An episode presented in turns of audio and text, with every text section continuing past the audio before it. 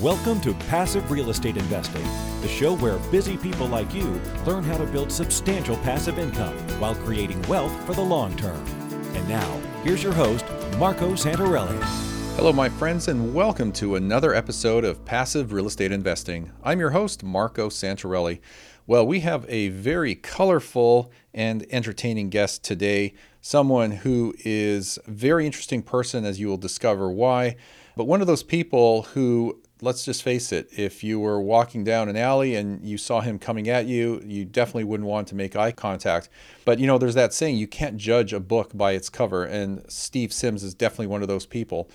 But he really is a guy that is very honest and genuine. What you see is what you get. He is pretty raw, but you know, again, you know, you can't judge a book by its cover. He's a guy, he's got a shaved head, Harley Davidson garb on, body piercings on a five foot 11 frame. He's 240 pounds and his image doesn't scream, hey, let's be friends. But that's the irony of it all because despite his exterior looks, he's a remarkably open, honest, engaging, generous, insightful, intuitive, and competent person. He's had some very amazing experiences all around the world and has shared many of those with other people.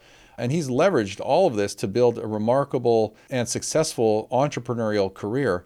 He's got a great book out that I think is well worth picking up and reading because it can help you in many areas of your life. It's a great personal development book at all levels, from investing to entrepreneurship and whatnot.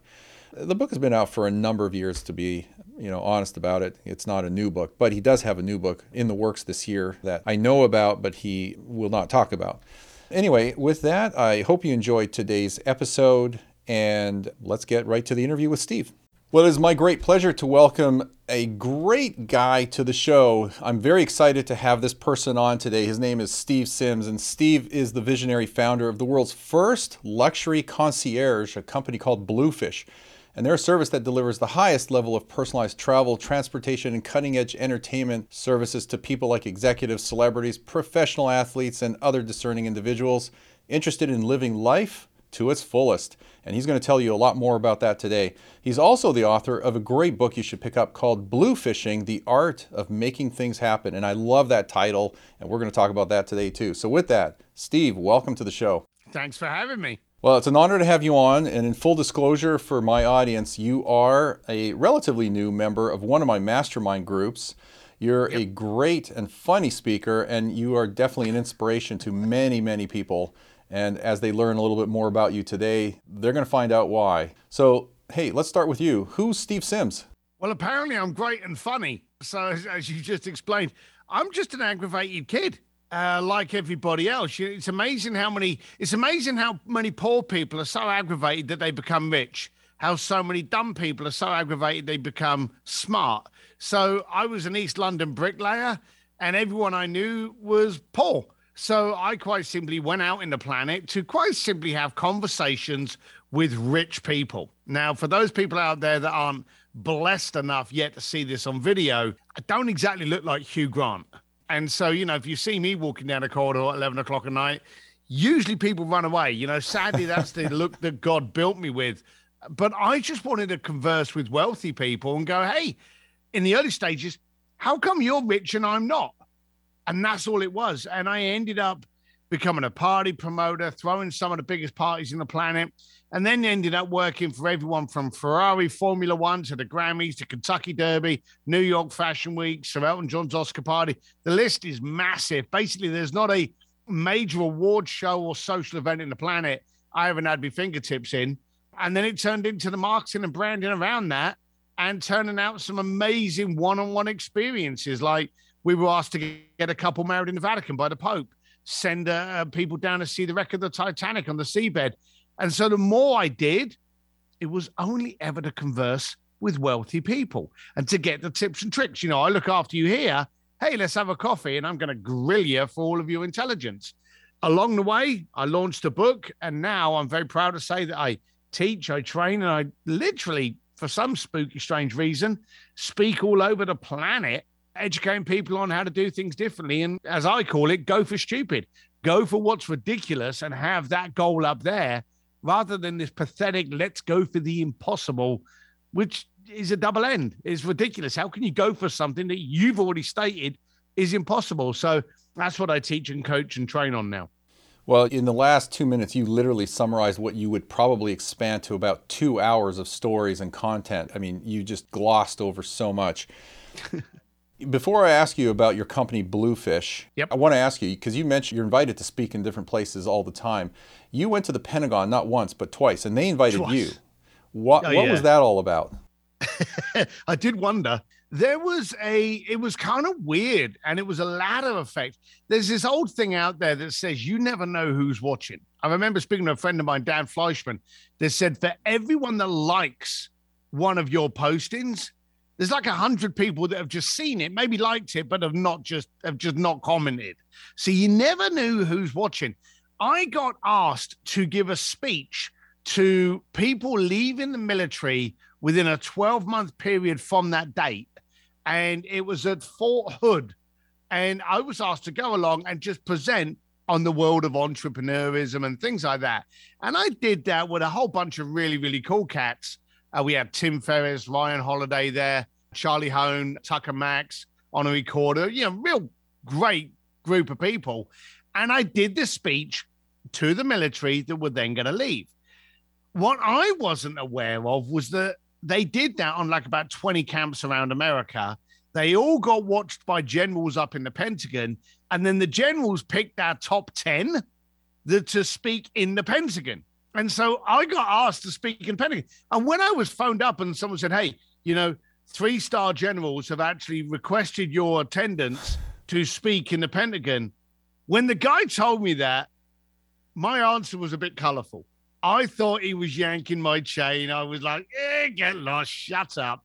And he's like, no, seriously, can you make this date? Oh, how did they find? And then he explained. So um, that was it. I actually got taken up to the Pentagon. They gave us an incredible tour of a lot of the area, some of it public, most of it private. And then we went downstairs, down from the ground floor. We went downstairs, and I don't know how many floors we went down, but I don't know how deep that thing goes into the ground to basically this massive auditorium where we actually presented the three star generals. Very intimidating coming out onto a stage where everyone in the room can push a button and you don't exist. It's uh, was very strange time. Yeah, very interesting story too. So before we get into the meat and potatoes of what I want to talk about, and certainly our audience wants to hear about, I want to just touch on Bluefish because it's a very interesting business concept.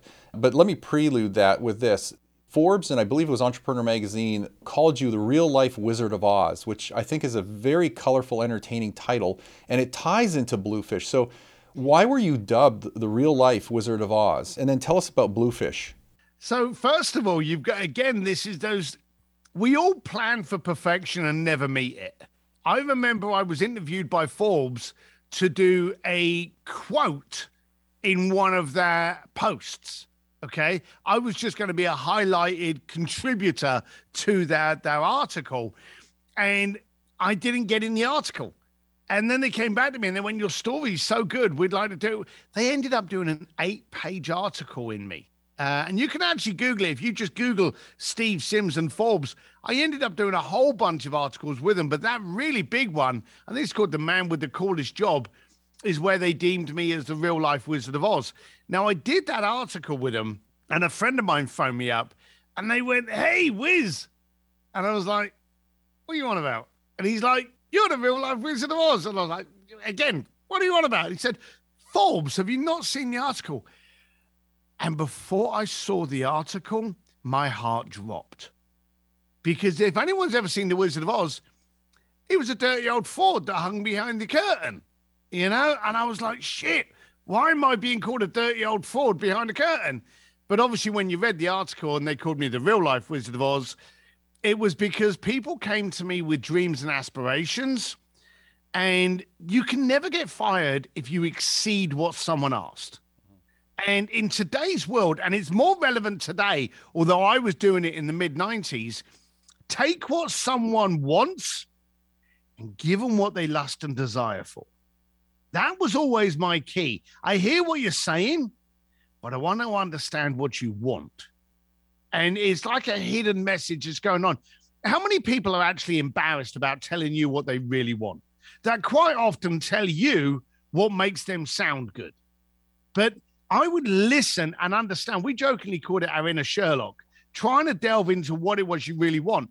And then the world we're in today, and it's getting worse, we're transactional today. We are so used to barking orders at Siri, at Alexa, Amazon, Google. We'll, Siri, do this. Alexa, do this. And it, we're in a transactional society. Instacart, all of these companies are blossoming that do what we ask them to do and no more. Well, that's a transaction. If what you do with your clients is transactional, you're out of business. You just don't know it yet. So, what I do with all my clients, whether it be my coaching clients, whether it be with Bluefish, whether it be a, an on stage presentation, whatever, I go, hey, you've booked me to speak an hour at your gig. Great. I'm going to do an hour and I'm going to do a VIP cocktail, or I'm going to give 20 people in the audience a signed book for free. You know, just something. Let's be honest. How much does 20 books cost me? Right. You know, but to give them away, they're like, oh my God, he, he signed these books. You give them extra. And so what I did within Bluefish was, hey, you want to meet the rock band journey? That's great. Let me see what I can do. I get the client pulled out of stage and he sang three tunes live with the rock band journey on stage in San Diego. Hey, you're a fan of the Titanic? Great. Let me see what I can do to give you an experience. I stick him in a sub and I physically send him down to see it. So I take what it is you want and then chip away to give you what you lust and desire for. And I think that's why people call me because of that creativeness behind it. That's why they deemed me as the real life Wizard of Oz. Well, I think that's taking the concept of delivering what you promise on and over delivering, is it not? I mean, that's what you're doing. Yeah, but you have to. Times 10. You know, again, if I give you what you ask for, I enter into a competitive environment. Right. You know, if I want to buy a blue wheel, just Google blue wheels and buy a blue wheel. But if you buy a blue wheel for me and you get a matching blue t-shirt, you know, again, we're being very basic, but hey, aren't we giving you something a little bit more? Right. Yeah. You can't lose that way. I mean, you essentially eliminate your competition just by making that shift. Every time. 100%. Every time. You know, I buy bike parts and I end up favoring the bike parts. I end up buying and they send me a free t shirt and a cleaning kit. You know, and let's be serious, those other extra things probably cost no more than 20 bucks build it into your pricing in any case. But boy, I was over the moon with it. Right. Well, that's a good segue to one of the things you talk about in your book. You said, you know, people don't want what they can afford, but they want what they can't get. Yeah. And correct me if I'm wrong, but this is kind of the one of the seeds that allowed you to create your business Bluefish, is it not? Yeah, it was uh it's kind of weird. It, I've got to I've got to premise this. I learned all of this huge intelligence from working on the door of a dodgy nightclub in Wan Chai, Hong Kong. So it wasn't exactly kind of like learning this from Oxford and Harvard. As entrepreneurs, no matter what situation we're in, we look for the better part of it. We look to see how we can, you know, monetize or opportunize our environment. On a rainy day, sell an umbrella, you know, that kind of thing. I was on the door of a nightclub because I couldn't get a job, but I knew I wanted to speak to wealthy people. But hey, where do wealthy people go at night? They go to nightclubs. So I had a natural environment to be able to start talking to them and conversing with them and making sure they had the best tables. And I got all my education from that. And I noticed so many traits. The more exclusive it is, like how many times do you see on the TV? There's this uh, exclusive handbag that only the celebrities can buy. You can't buy it. Well, if it was so exclusive and they weren't going to sell it, why tell you about it? So, desire is a manufactured product today. Today in marketing, you're either a solution or you're a desire. That's how it is, you know?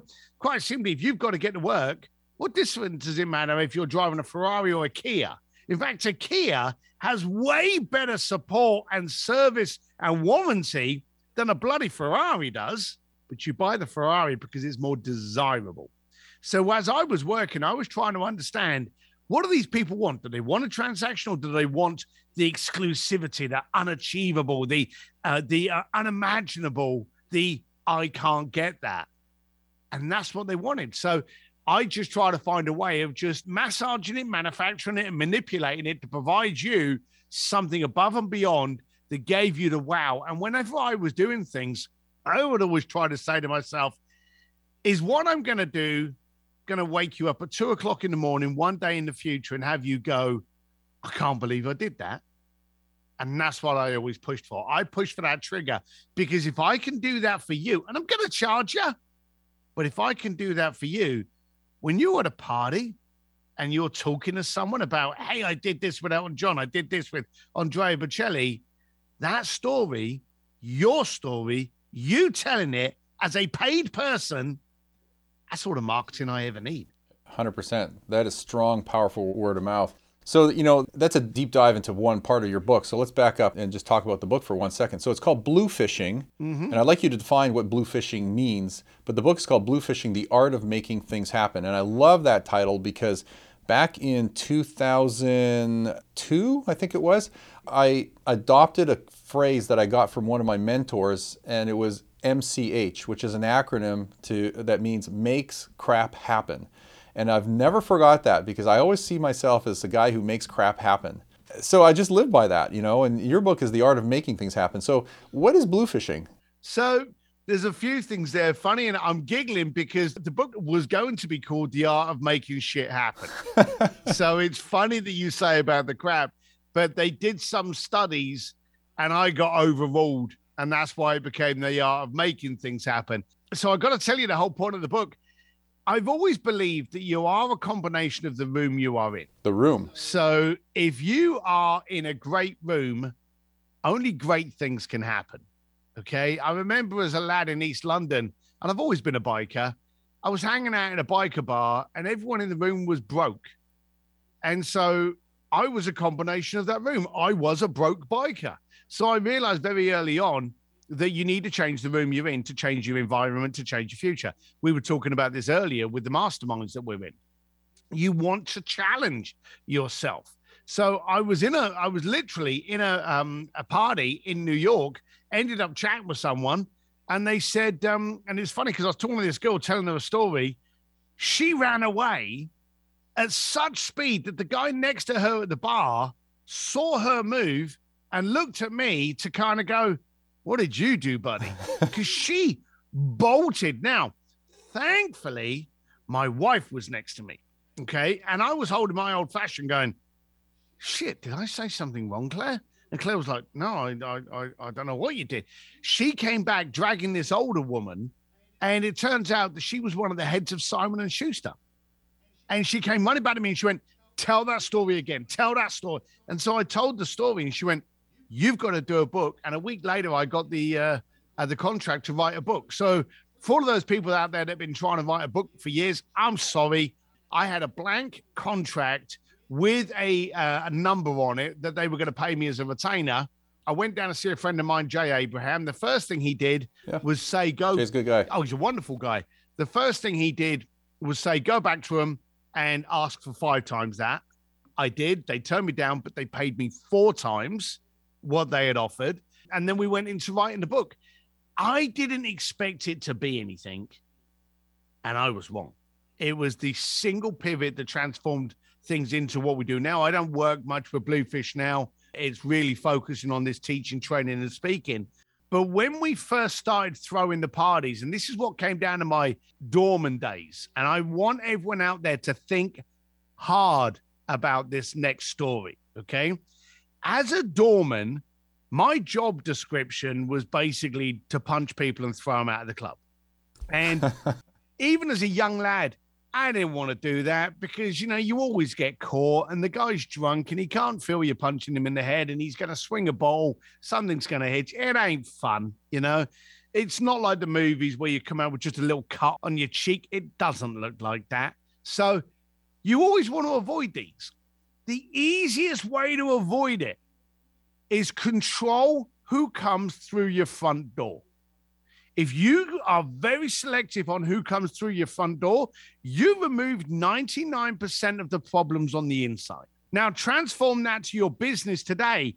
If you are selective with the clientele that you take into your business, you remove 99% of the headaches inside. So even today, protect your front door. Take on a client, never take on their credit card. Okay. Focus on the client, not the money coming in. So I would always say to people, hey, I'm throwing this private party. It's $500. My parties went from $500 to $5,000 a ticket for one night. And I was selling out.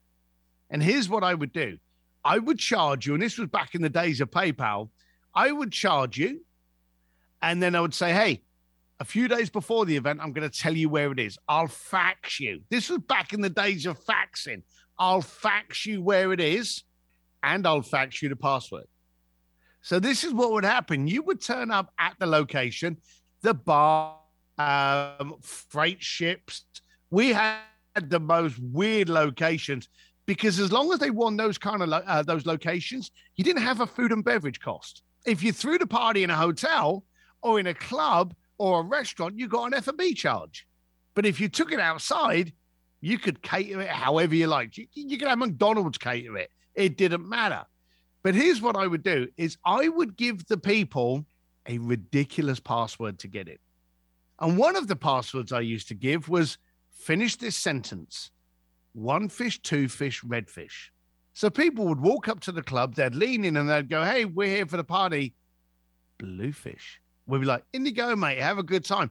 And it was a silly, and it's doing what you're doing now. It would make you smile. How would you feel if everyone that walked through the door, you're inside, but everyone that walks through that door walks in with a smile? How would you feel inside that event? You know, you go to a restaurant now and look at the front door. You go to a nightclub, a bar, you look at the front door. Everyone walks through that front door apprehensive, checking out the environment, looking cold and sturdy and kind of like, oh, how's this going to, don't they? You check out your environment. You imagine what it's like when everyone walking through the door smiling. That inside of that room is hugely happy. And I remember one time we had this party in Hong Kong. It was on a yacht and uh, there was a big queue, 50 people trying to get into this uh, to this party. And uh, this guy walks up to us, and there's me and my fellow meathead stood at the gangplank, and uh, we would let him in, and then they would get checked off the list behind us by one of the girls at the top of the gangplank. And they walk up, and the guy goes, "I'm here for the party." Now, bearing that in mind, behind me, it's like a 130 foot yacht, three story yacht, kicking off, music, people all over it. And I said to him, Oh, really? And he says, Yeah, I'm here for the party. What party would that be? This party. And I look at my fellow meathead and I went, Do you know about this party, Cole? And he's like, No, I don't, I don't know. Don't know if there's a party. I think there's one just down the road. What party are you, you looking for? And we blank this guy. You know, we are literally making, he refused to say the password. And he's starting to get irate. That party, you don't let me into that party, you'll regret it. Ooh, now I'm scared. you just wet yourself, Colin. I've wet myself. Oh my God, we've wet ourselves. We don't know how we're going to sleep. I'm not going to be able to sleep tonight, Colin. Can you sleep? We're doing this banter backwards and forwards. This guy's getting more and more irate and he storms off. Everyone behind him is laughing. The next person that comes up leans in and goes, Bluefish? Hey, in you go, have a good time. that guy actually reported us to a newspaper and actually got his mate in the newspaper to write this scathing article on how we had turned away this billionaire by refusing to uh, say the password and to make himself stupid by saying this little password.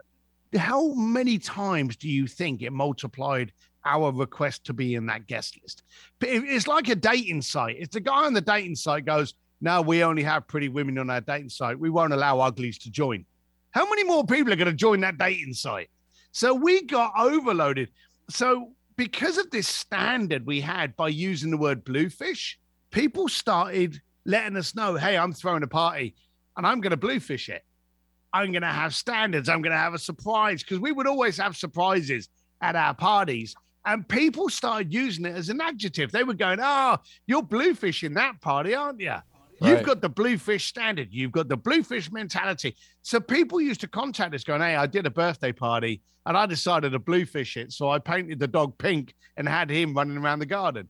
And all of a sudden, bluefish and bluefishing became a mentality of how do I take it to the next level?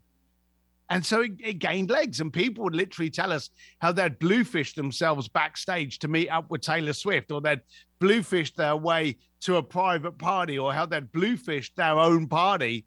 So when the book came out, it had to be bluefishing, the art of making things happen. Wow, that's an amazing story. So I think what I got from what you just said, your story, and I think a takeaway for everybody listening is that you could bluefish virtually anything. Yeah. It doesn't have to be just your own business. You don't need to be an entrepreneur. You could bluefish your life, you can bluefish your interactions with friends, the parties you throw, yeah. the investments you make. And with all of our listeners being interested in real estate investing, yeah. how do you bluefish your investment properties? What can you do to improve and stand out from all the other rentals in that community or neighborhood? And I have a great example of that right now, just to share a quick story. I'm kind of the guinea pig in my own venture into short term rentals. I've never done an Airbnb or anything like that, I've stayed at them. But I have a particular Airbnb that I picked up last July and I've themed not just the front entrance, but the entire house. I spent $220,000 to theme a six bedroom, six bath home, and there's nothing else out there like it. And so it's booking up quickly. I charge a premium. I've not just one upped everybody else, I've 10 upped everybody else. And here's the key there's the key. You outthought but now you're getting it compensated. You charge a premium 100% for this. So you've out they have outsourced the requirement for creativity to you.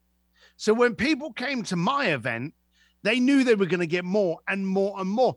I run an event now called a speakeasy. Mm-hmm. And I don't even tell people who it's going to be. Do you know I don't even tell them the location? I tell them the city, the date, and there's the purchase button because they know full well I'm creative enough to make it worth their while and to get them uncomfortable and get them to grow. So when you've actually got that reputation, you can do so much more with it. But congratulations, it's a perfect example.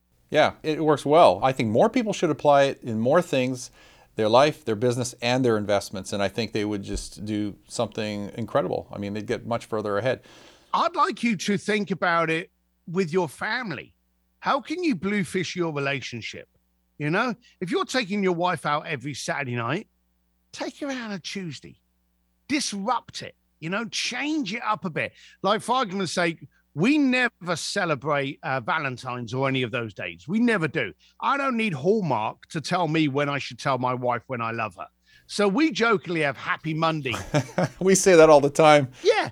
We have Happy Monday, Thrilling Thursday. I took her out for a Happy Monday this past Monday, and she was like, "You do know it's Valentine's," and honestly, I didn't, and I had no idea, and I was like, "Oh my god!" And we joked. I went, "Should I have got you a card?" And she was like, "I'd split up with you if you did."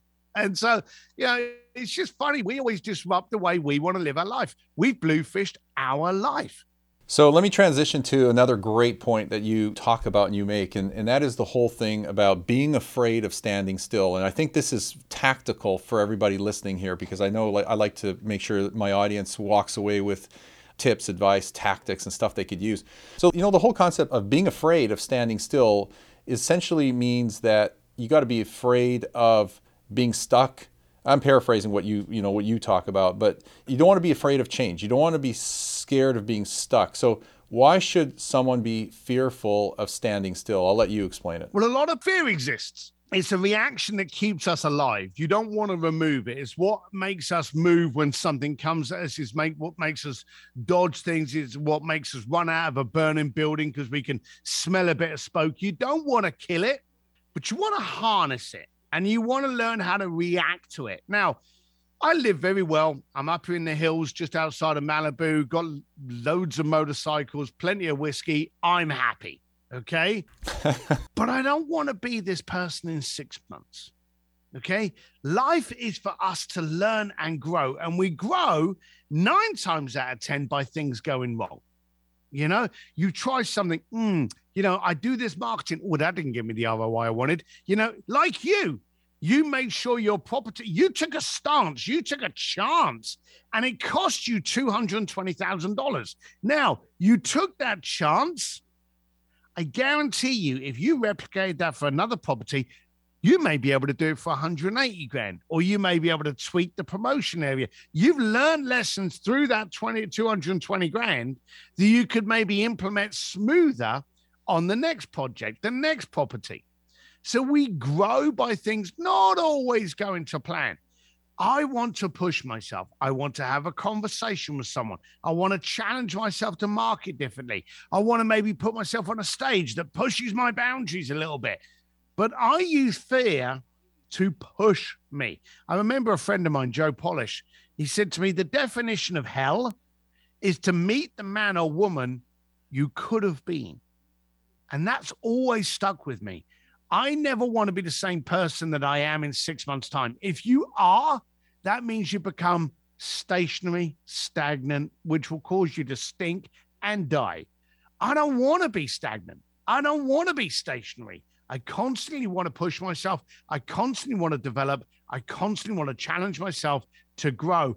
And I'm scared now of being the same person that I am in six months' time. Yeah, I agree. Joe Polish is a good buddy. He's an amazing individual. I love Joe.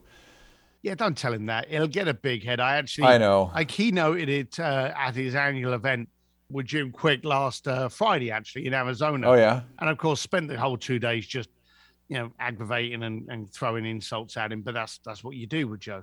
Yeah, no, that's cool. Yeah, Jim actually, Jim Kwik is pretty amazing too. I had him on the show a couple years ago. He's a super good guy. He is. So the whole concept of letting fear propel you, how do you use that to your advantage? Uh, How should a push person look at I mean, the concept of trying and failing, there's nothing wrong with failing. And I love one of your quotes. It's something about not being stuck in the water, falling in the water that causes you to drown. It's staying there. Ah, my dad's quote, just to give it the, the, the true grace that it deserves. My dad actually said, No one ever drowned by falling in the water. They drowned by staying there. That's it. Yes, that's it. You're going to have fear. Once you know you're going to have fear, it's how you force yourself to react to it. Us failing, it's only a failure if you then decide to make it finite. If you decide to do something with it, that failure now becomes an education. And we all want to be educated. Yeah. A lot of people, they see something, they're scared of it, they avoid it. But how many times have we ever done something that we've been scared of and gone, actually, that wasn't too scary? You know, or Yeah. oh, I actually grew from that, or actually someone in the audience saw me and I got a contract from it, or I tried something a bit different. How scared were you when you decided to sink 220 grand into a perfectly good Airbnb that was already making money? Otherwise, you wouldn't have bought it. But you took a chance. Did you ever get scared during that 220 grand refit? I don't know if I would label it scared. I probably was a little bit, but I looked at it as a calculated risk. I did put a lot of thought into it, and it didn't start at 220,000 either. It started off in the low hundred thousand dollar range. does it? it just it mushroomed to that, you know. So, but you know, in hindsight, I've learned a lot from it. You know, that fear, whatever it was that I used to push myself to do it, to propel me forward, allowed me to learn a new skill, have a new experience, and maybe a new business model that I can now replicate and be more successful. So Yep. it pays off tenfold, hundredfold. You just got to take that quote unquote risk. And a lot of people label risk inappropriately because it's really just you know taking a calculated risk or a chance or jumping into the unknown and paving a new trail in order to achieve something new and now when you look back and our clients do this all the time they buy their first in- turnkey investment property and they're scared you know it's it's they've never invested in real estate before but then they look back and say that wasn't so bad and now i'm kind of hooked and now i want my second one and my third one. But now you're not fearful anymore. Now it's just a new muscle that you're flexing and you're just doing more. Every time a failure becomes an experience, and experience becomes education, education becomes credibility. It works in that. You can't you can't order credibility off of Right. Amazon. You get it from the you say about a calculated risk because you had done it so many times, you understood some of the hurdles. There was only a few elements within you splashing out a hundred, well, just over a hundred thousand dollars that you thought, okay, I'm willing to take that small bridge because those other elements I've already competed with. But again, even there, as you said, it ballooned into something more, but all of that education you got out of it. You've become far more educated. You have less unknowns because you tried them. You only get more comfortable by trying things. And I, again, I'll quote Joe you got to get comfortable with being uncomfortable. And the more you do it, there's more less unknowns there are because you're way more experienced. I can take a calculated risk now with working with the Vatican, working with the Titanic, working with a Hollywood movie, speaking on stage at the Pentagon because I've done all these things. And so you've got to push yourself in order to grow. And as you say, it is a muscle that needs to be grown. If you give fuel and attention to a fear, it grows beyond. It actually magnifies to the point where you go, I could never overcome that because you've allowed it to grow. Right. That's the muscle you don't want to allow to grow. Right, right. Yeah, well to borrow from, you know, what you talk about, you can allow those experiences to either define you or they can allow you to grow. They'll grow you or yeah. define you. One of the two. Yeah, we always say that um, you don't want to allow a mistake to define you, you want to allow it to refine you. That's good. We could talk for hours and, and about a billion things, but I'm going to wrap things up today with one last topic, and it's the whole thing about sponge mode. You talk about entering the sponge mode, and you say you should enter it as often as possible, but what do you mean by the sponge mode? I mean, I understand what it is, but for our audience. I got these stupid little sayings that I've, I've made up over the years, and it just they just seem to work. I remembered that I would get bored if I was talking to someone that I knew the subject. And I thought to myself, when two people are as equally qualified, how can there be any growth? So, what I always wanted to do was if I wanted to do something, I needed to get into a room where the conversations were far above my pay grade. I wanted to be the, and they always say, be the dumbest person in the room. If you're the smartest person in the room, get into another room. So, I would always try and find groups where people were having conversations well above my education so that I had the most to learn. There's these people going, Well, Sims doesn't know what he's talking about. You're right. But give me a couple of months and I'll be in that conversation. So go into a room where you are uncomfortable, where these people are superior, where these people are know it alls way above your pay grade, and sponge from that. And it will be very, very quick. I can shortcut learning how to up my Airbnb by speaking to you. You spent 220 grand on becoming hugely educated. I bet you I could replicate what you did with maybe only 150 grand because I'd have all your experience from it. Mm-hmm. Yeah, if I spoke to my buddy at the bike bar about doing this at an Airbnb, hell, we'd spend half a million dollars and it probably wouldn't be as good as you. So being in the smart room allows you to become smarter faster be willing to be the dumbest person in the room. In fact, find those rooms where you are the dumbest person. Yeah, in that situation, you're just forced to grow. You can't help but to, through osmosis, gain knowledge from other people who know more about something than you do. And you know, that's one thing I admire about Robert Kiyosaki. You know, I've been on a few cruises with him. He's a perpetual student. He could be in a room where he, you know, is far more successful than everybody else, but he's got his notebook out and he'll sit at the back of the room and he's got his head down taking notes when someone's speaking at the front.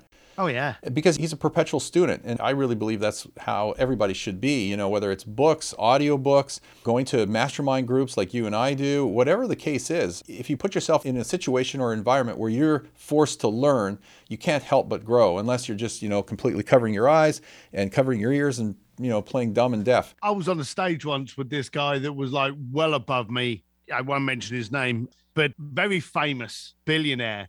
And after he did his speech, I went on and did mine, and I came off the stage back into the green room, and he was watching the monitor and making notes. And I said to him, "Oh, you're still here?" And he went, "Yeah, I'll be here all afternoon. I just want to learn."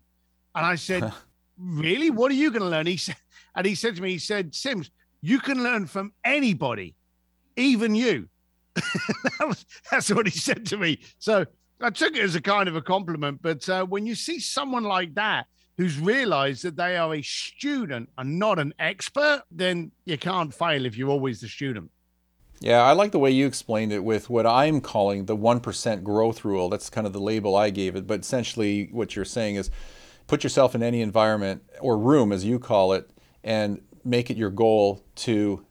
You, you might have to help me on this, but just basically gain 1% knowledge or just come out 1% better. This has been a routine of me. I always ask myself on a Friday night, on a Friday night, I pour an old fashioned. Okay. And I always ask myself in my head as I'm pouring that old fashioned, do I deserve it this week?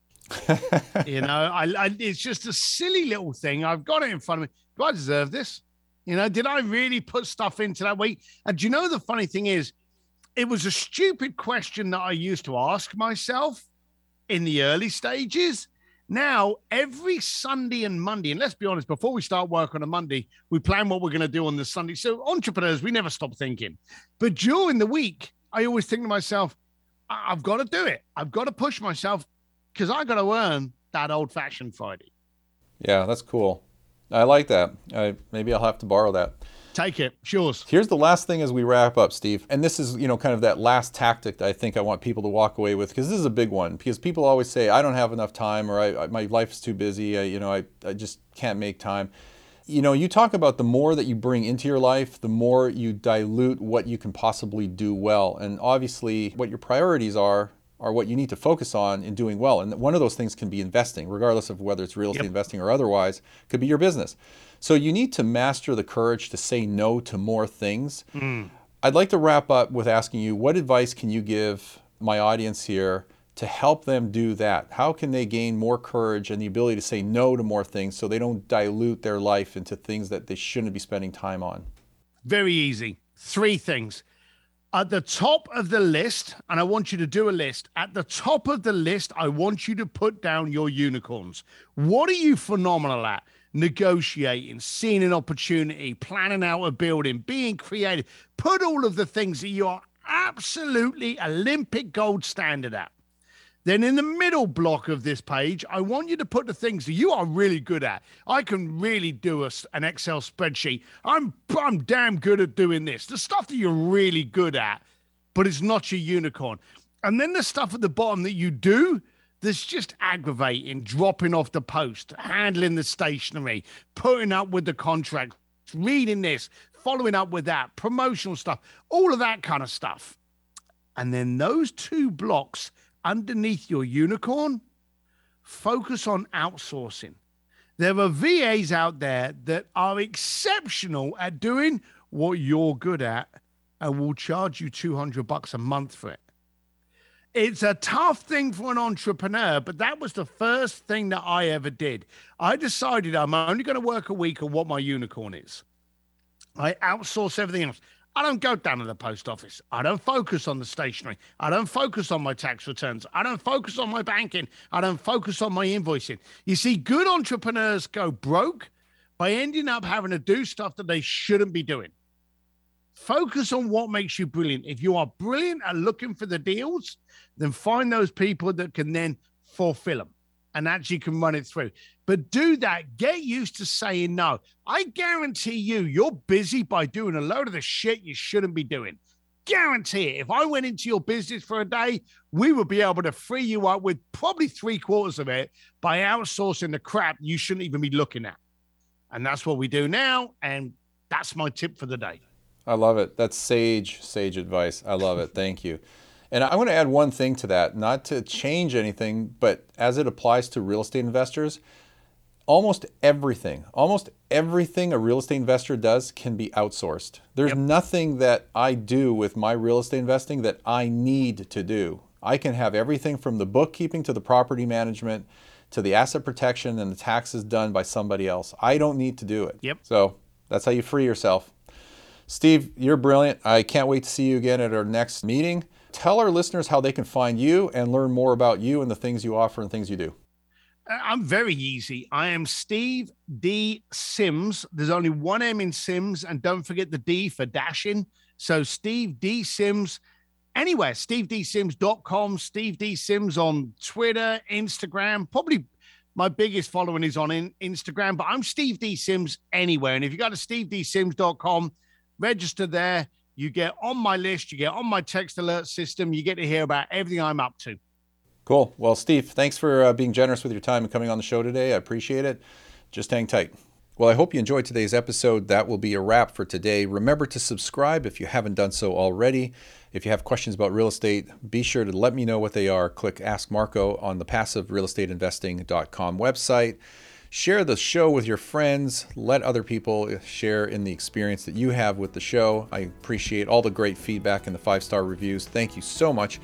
Thank you for listening, and we will see you all on our next episode. Are you on track to achieve your financial goals? Income producing real estate is the most historically proven way to accumulate wealth and has created more financial freedom than any other means. Norada Real Estate provides everything you need to invest in the best turnkey cash flow rental properties. Our simple proven system will help you create real wealth and passive monthly income. Get your free strategy session with our knowledgeable investment counselors at noradarealestate.com. That's N O R A D A realestate.com. Nothing on this show should be considered specific personal or professional advice. Please consult an appropriate legal, tax, real estate, or business professional for individualized advice. For distribution or publication rights and media interviews, please contact the host.